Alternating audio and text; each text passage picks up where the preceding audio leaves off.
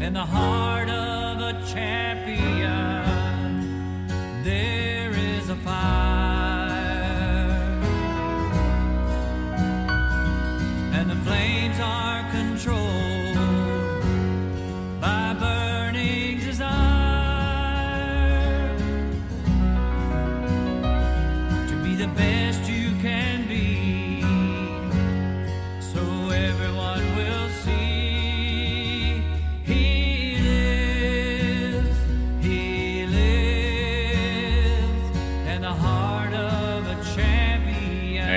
welcome back to this season two episode of the Code of Man podcast. Thank you so much for joining us today. We're excited about what we're getting ready to discuss over the next, oh, 35, 40 minutes. Christ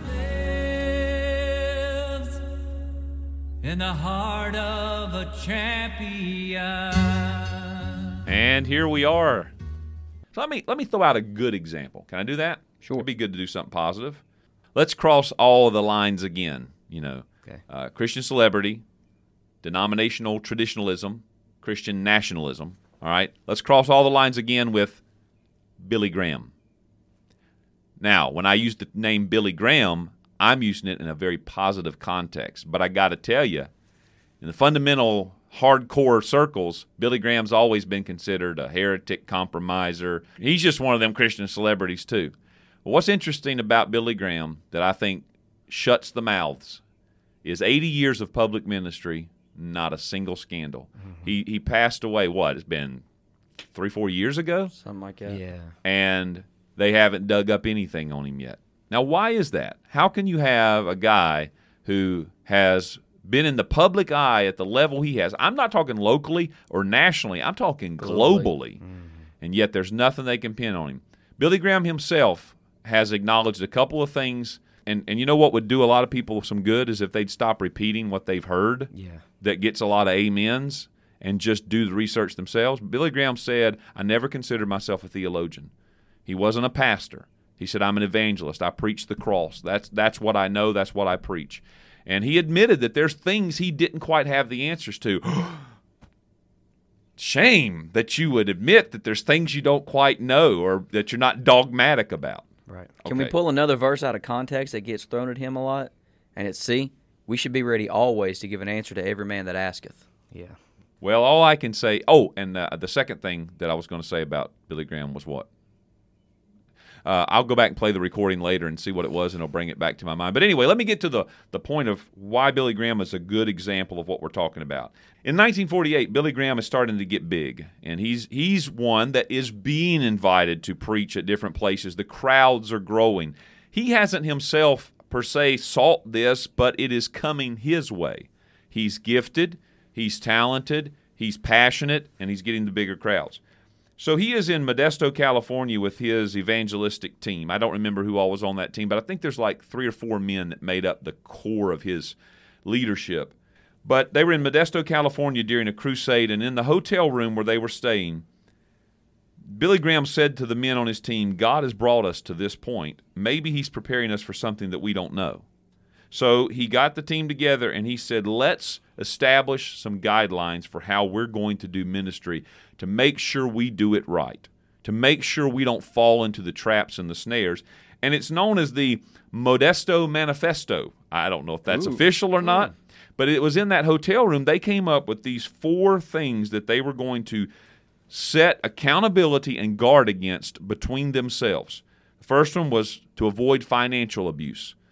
Uh, I don't know all the details of it, don't have time to talk about it. It's a great model, though. For them, they were going to live on a salary that was going to meet their needs and allow them to live comfortably, but they weren't taking the offerings and splitting the offerings up among themselves. There was going to be a financial accountability. People would oversee that and how the money was spent. And to this day, you can't name one financial scandal of Billy Graham or his ministry. Secondly, they were going to protect against and guard against sexual immorality. They set things in order. That's where you, if you've ever heard the Billy Graham rule, Yeah. Yeah. people are kind of make fun of that and misinterpret that and and I, I I get you can misapply a lot of things, okay? But th- there's no sexual scandals. Faithful to his wife all the way to the end.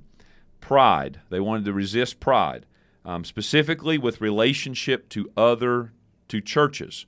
They did not want to give the impression that they were above anybody, that there was big me and little you, and so they held themselves accountable to that. And then against lying and deceit. And this I thought was interesting. As an example of this, they were they never actually reported the numbers of their the attendance to the crusades. I didn't know that, but they left that up to local newspapers or if local churches wanted to announce. But the Billy Graham Evangelistic Ministry or whatever it's called, they never because they didn't want anybody to say that they were pumping themselves up or trying to promote themselves. Mm-hmm. Yeah. For him, it was all about the message of the cross and of Jesus and the resurrection and of salvation. And 80 years of preaching and ministry, I think he did pretty well. Oh, I know the second thing now. He himself acknowledged, and this factors into it. He acknowledged later in life that he wished he would have stayed out of politics and done a better job of not getting pulled into a lot of that. You know, he was he was close to a lot of presidents during his time, but he did acknowledge later on. I don't know all the reasons for that, but I think it's probably some of the stuff we're talking about now. It's distraction. It's taking you from your purpose. And to the young preacher out there, don't get distracted from the purpose. Yeah. I think when when you look at Billy Graham, we can say that time is the best truth teller. And you look at his ministry, and you you made the point. He's passed away three four years now, and they there's nothing. There's nothing that's that's surfacing. And surely, if, if they were able to find something, they would they would to bring it to pass. But you think of the celebrity culture and how folks try to mask things, meaning they they do things that Billy Graham wasn't doing. For example, the numbers, and they say, "Oh, I'm just promoting God. Mm. I'm not Yeah. promoting myself." Bless God, we have five thousand last night, but God, I'm, I'm here to promote God, and they and they literally use the personal pronoun I like a hundred times mm-hmm. in in two minutes. However, that's possible, but they're here to promote God. But Billy Graham, like I said, time's the best truth teller. It, his ministry is showing over time that it was all about God. It was all about Jesus Christ. And saying something and doing it is two completely different things. And I think Billy Graham's ministry is a, a good summary of that. the most important attaboy, but let's use a biblical term, the most important well done we'll receive is the one that Christ gives us. Yes. And it is time for us to go back to the understanding that the the local church pastor, the local church um, worship leader, I, I, we can use that term, the person that gets up every week that fills that role of helping pe- invite people into the worship of God in the in their church meeting by using their talent of their gift of their voice or their musical ability, but it is clearly not about them. There's nothing they're doing, saying, no way they're acting in which says, look at me, pat me on the back. We need to celebrate that. Yeah, we right. need to honor those people again. But they're oftentimes in the shadows. But I tell you, there's going to come a day when the light of truth will cast all the big names into the shadows, mm-hmm. and the light will shine on these people that nobody ever knew their name except a handful of people. But those they made the difference for those folks. So here, here's the question. Let me transition with this back to the article by Randy Alcorn. He says the remedy is to stay plugged into Scripture and to remind ourselves we're no better than anyone else.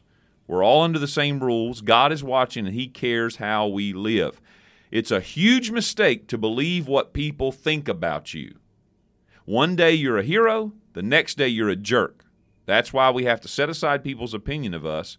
We have to know who we are and who we aren't in God's eyes. Now, of course, we've all heard the, the fiery preacher get up and say, Divorce yourself from public opinion. That's pretty good. and I'll be back next year, brother. Yeah, yeah. I hope your pastor will have me back. yeah. but, but Jesus modeled this. Jesus modeled what Randy Alcorn said right there. It's a huge mistake to believe what people think about you. And I, I thought about this passage in John chapter 2, and then I want us to kind of just wrap this thing up by talking about how do we avoid this? How do we avoid the trap? But here Jesus is, John chapter 2, and he has just driven. Well, let me back it up a step. He's turned water into wine, performed his first miracle in Cana, and now he's driven all the, the, the heathen out of the temple. I mean, he is on fire. And it says in verse 23 Now, when he was in Jerusalem at the Passover and the feast day, many believed in his name when they saw the miracles which he did. But listen to this. But Jesus did not commit himself unto them, Let me stop right there. Who are you committed to? Whose opinion matters? Whose voice speaking about you is the most important in your life? Okay? Whether you're the guy on track for the celebrity status or whether you're the diesel sniffer, whose, whose approval are you looking for? It says, Jesus did not commit himself unto them because he knew all men and needed not that any should testify of man, for he knew what was in man. That security that Jesus had in who he was and in his life mission kept him from falling into the trap of celebrity. Over and over and over again, the scriptures speak to that. How do we avoid this from happening in our life and the lives of somebody listening? The, the men in our church that are leading our churches, leading our families. How do we keep our children from going down that, that trail of chasing the world's acclaim, even if it's called Christian?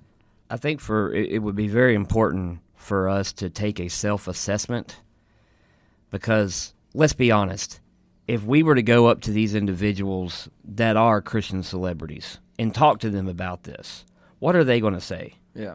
A, a lot of them are going to say, "Well, well, no, no, I'm not." A lot of them are going to be in denial. So, doing a self-assessment, and not only them, but also as as Overtrek mentioned, the diesel sniffers. Who wants to admit to that? Who wants to say, "Yeah, I just chase around. I'm a fanboy. I just chase around famous preachers all week long." They're going to deny that. Most people Yeah. are. So having doing an assessment of yourself and and looking deep and saying, okay, do I do this? Am am I when I get up to to preach? Because idolatry, what idolatry is, is simply um, taking the glory from God and giving it to another. Am, am I taking God's glory and giving it to myself? Am I giving it to somebody else? Do a, an assessment. I don't want to butcher this story, but Charles Spurgeon, he talked to a gentleman one time who had brought someone with him to hear Spurgeon preach. And after the message was over, Spurgeon asked him, he said, What did your friend think? And he said, Well, he, he really enjoyed it. He said, You are a wonderful preacher. Spurgeon said something along the lines of, Well, I failed. Because if he, after I preach, he should be saying, Jesus is a wonderful Savior. Yes. And that is the assessment key. that we need to, to take. What Where are our motives? Yes. Yeah. So stop following men who are not leading you closer to Jesus. And and you've already kind of tapped into the second point that had scratched out earlier. Deal with your own envy and covetousness. Yeah. I think I would add because you, mentioned you know, how do how do we help our how do we help our children? I think we have to take ownership and responsibility of again going back to something that I, that I said earlier. What are we teaching that success is? For so for so long, you know, we we ask our children. And I think it's a great question. What do you want to be when you grow up? And unfortunately, a lot of times the child will give their answer, and then the response from the adult is something along the lines of, "Well, you know, you don't want to do that. You want to be something that you know you can make some money at, you can have some security at." And so then, even in our our churches, sometimes a child will be like, "Oh, I want to grow up and be a preacher," and then the response is, "Oh boy, that would that would be great. You could impact a lot of people like that." Well, ultimately, it doesn't matter how many people that I impact. My concern is not the audience that I have, or rather, my concern shouldn't be the audience that I have. My concern should be what am I doing with the audience that I have? You know, mm-hmm. how how close am I to the Lord? How am I feeding the people that He has given me the opportunity to, to help? As we're teaching, we need to teach. This is what God views as success. He doesn't care how many people you talk to. He doesn't care how many people are in your auditorium. He doesn't care how many people are in your Sunday school class. He wants you to be diligent. He wants you to work hard. He wants you to pour yourself, what you said, in devotion to Him and let Him take care of the rest. But success is determined on the level of commitment that we have to the Lord. And I think that would help to steer away some future celebrity driving. Okay, but this is the hard part. I think we speak a lot to the guys that are in ministry or on the platforms. What about the guy sitting in the pew? How do we keep him from from chasing this or getting caught in the trap? Well, I think there's okay. So, for example, Jesus lived in poverty, and then you look at Cain, for example, the way of Cain. Understanding that following Christ is kind of being a broken record here, but following Christ, that is turning away from the world. That is not. So if we're still chasing this celebrity status, that is not the Christian life. That is not the life that Jesus Christ has for us. Chasing that celebrity life and status, that is the way of Cain. That is saying, hey, look, I gave God my best. It wasn't good enough. So I'm going to go out and I'm going to build my own civilization and I'm going to live for me and I'm going to put myself above everybody else. That's the way the way of Cain. And if we're not careful, we we have this competitive nature about us and we look at and that envy creeps in and what we want, we want to be successful in other people's eyes.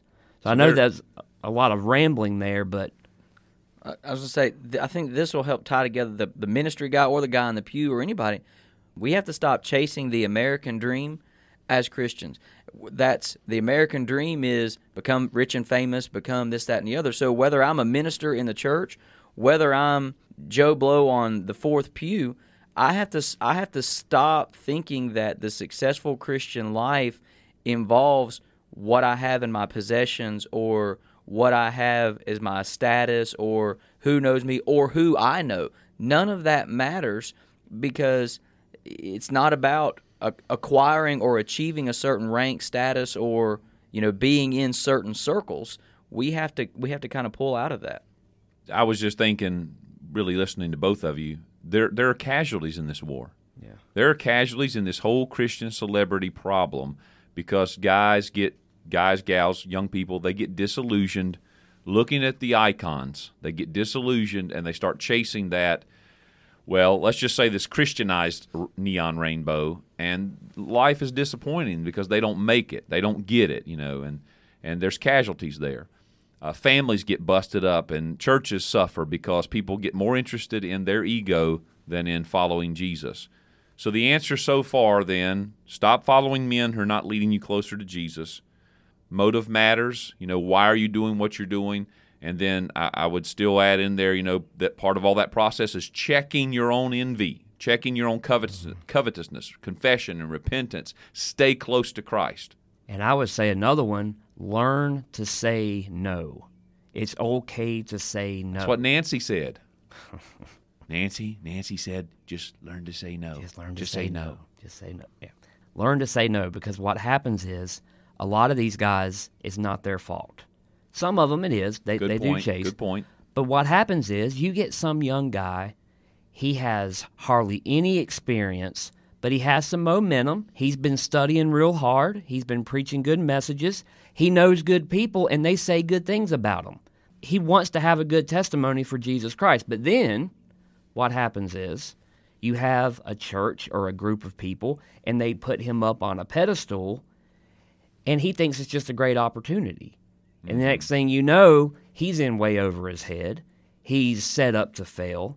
And then things don't go the way or but a lot of this wasn't his fault. So learn to say no. When when people want to put you on a pedestal and you feel, okay, I'm being put in a position I shouldn't be in, learn to back off a little bit. Wow. Grow in the grace and knowledge of the Lord Jesus Christ. So you have the maturity to keep your motives right. The model that's been given is so dangerous. That's, yeah, my goodness. Because the young guys see that model. And then our, our, our church members sitting in the pews have only been given this model. And this is where the other two factors will tie in this traditionalism and this Christian nationalism, because that defines the model in the American Western church culture. All right, let's close this thing out with giving you two examples, okay? Two examples to take home with you. Number one, John the Baptist. He's already been mentioned. But in John chapter 1, it says of John the Baptist, not because he was the first Baptist church preacher, it's because he baptized people, Whoa, okay? what? I know I might as well just kick over all the cans while I'm at it. Man, There was a man sent from God whose name was John, right there. You, you could stop right there. There was a man, good to remember, you're just a man, Amen. sent from God. The only mission that matters is the one God gives you, not the one men gave you. Men will give you all kind of ideas, possibilities, and open doors. You better make sure it's the one God gave you. There was a man sent from God whose name was John. You know, I like that his name was John. His name wasn't Melvin. Okay. Or- if we have a Melvin out there listening, Melvin. we, we to my buddy the. Melvin, to, to my buddy Melvin that I invited to listen to this, I'm You're a great guy. I'm really sorry. My but- point is, his name was simply John. He, it wasn't a fancy name. It wasn't a glamorous name. It wasn't a show name. It was just John. Okay. He's just a plain Jane dude. There was a man sent from God whose name was John. The same came for a witness to bear witness of the light that all men through him, through the light, might believe. He, John, was not that light, but was sent to bear witness of that light. That was the true light which lighteth every man that cometh into the world. And he says later on in verse 29 The next day John seeth Jesus coming unto him. You know, John had a following. Yes. But I think it was like Paul, they were following him as he was following God. And the next day John seeth Jesus, and what did he do with his following? He saith, Behold the Lamb of God, which taketh away the sin of the world. This is he of whom I said, After me cometh a man which is preferred before me, for he was before me. Later on, John said, Hey, he must increase, I must decrease. The Apostle Paul. I love this passage right here. And you guys can have the closing comments after I give this one. But the Apostle Paul over here in 1 Corinthians chapter 3. If there was a church battling celebrity culture in the old days, it was Corinth.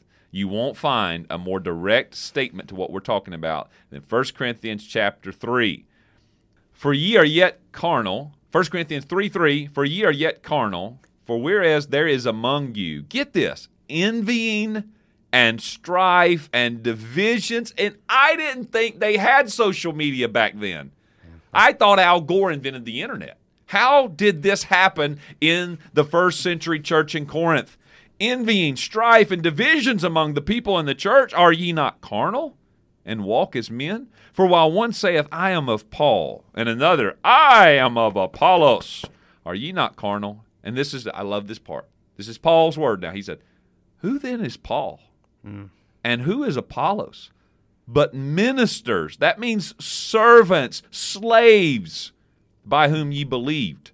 We're just servants of God. We're just the messengers. Yeah. Even as the Lord gave to every man. I planted, Apollos watered, but God gave the increase. You want to have a you want to have a ministry mantra? There it is, boys. Yep.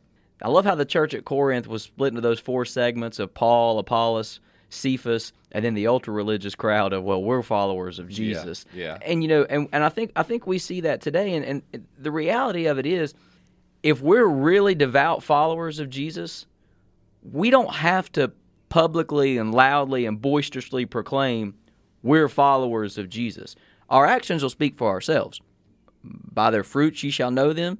You know, they'll pick up on the fact that okay, they're they're kind of running counterculture to this. So I think what we can take as an encouragement for all of us, whether we're the minister on the platform, whether we're the guy in the pew, the guy that is chasing celebrities, or whether we're the guy that is chasing celebrityism, just be just be genuinely focused we don't have to let everybody know where our allegiance is. We don't have to put it on a big banner. We don't have to, you know, put it on a t-shirt of all this kind of just literally be a devout follower of Christ and the impact will come. We'll have the ability to be able to minister to others.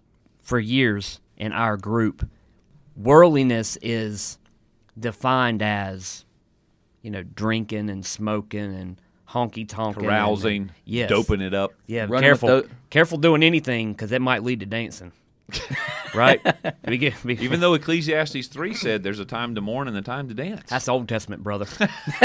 so, worldliness, and you said it, envy and strife. That is worldliness. That's the book of James defines worldliness as envy and strife. That's what creeps in.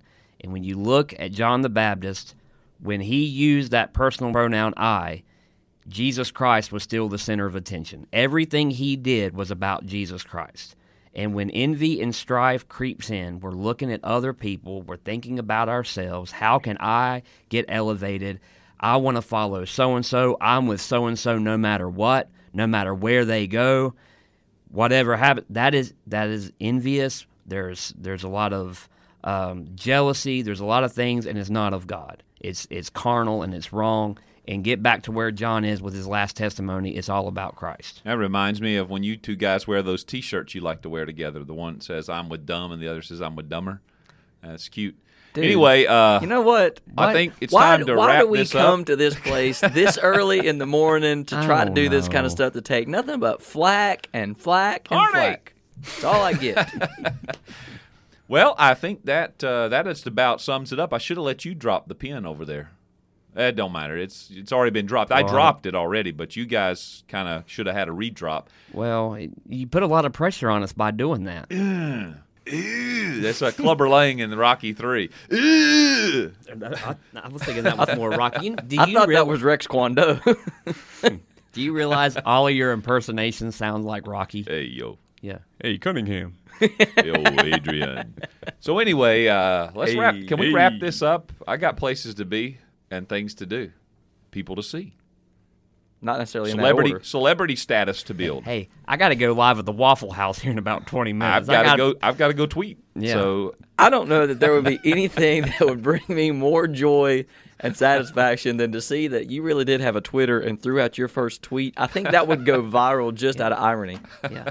To all Yeah. my 1,000 followers, we were hashtag truth, hashtags celebrity. let's just say that if you try to find me on Facebook, Twitter, Instagram, or any of the other portfolios out there, you're going to have a hard time finding it. It's a fake Oh, account. That's, Just let let everybody know. what, That's what I was getting ready Yeah. to say. Do you know how much fun it would be to do that? But boy, that would be like, that'd be bad. That's a true celebrity status. If you have people with fake Facebook accounts of you, you know you're truly a Posting on your behalf. Yeah, posting on your. Behalf. Yeah. But anyway, all I got to say is this is Mike Overtrek Barnett thanking you, apologizing, whatever fits.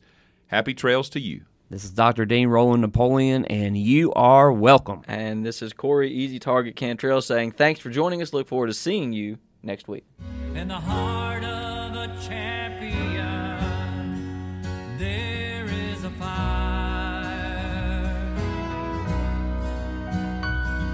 and the flames are controlled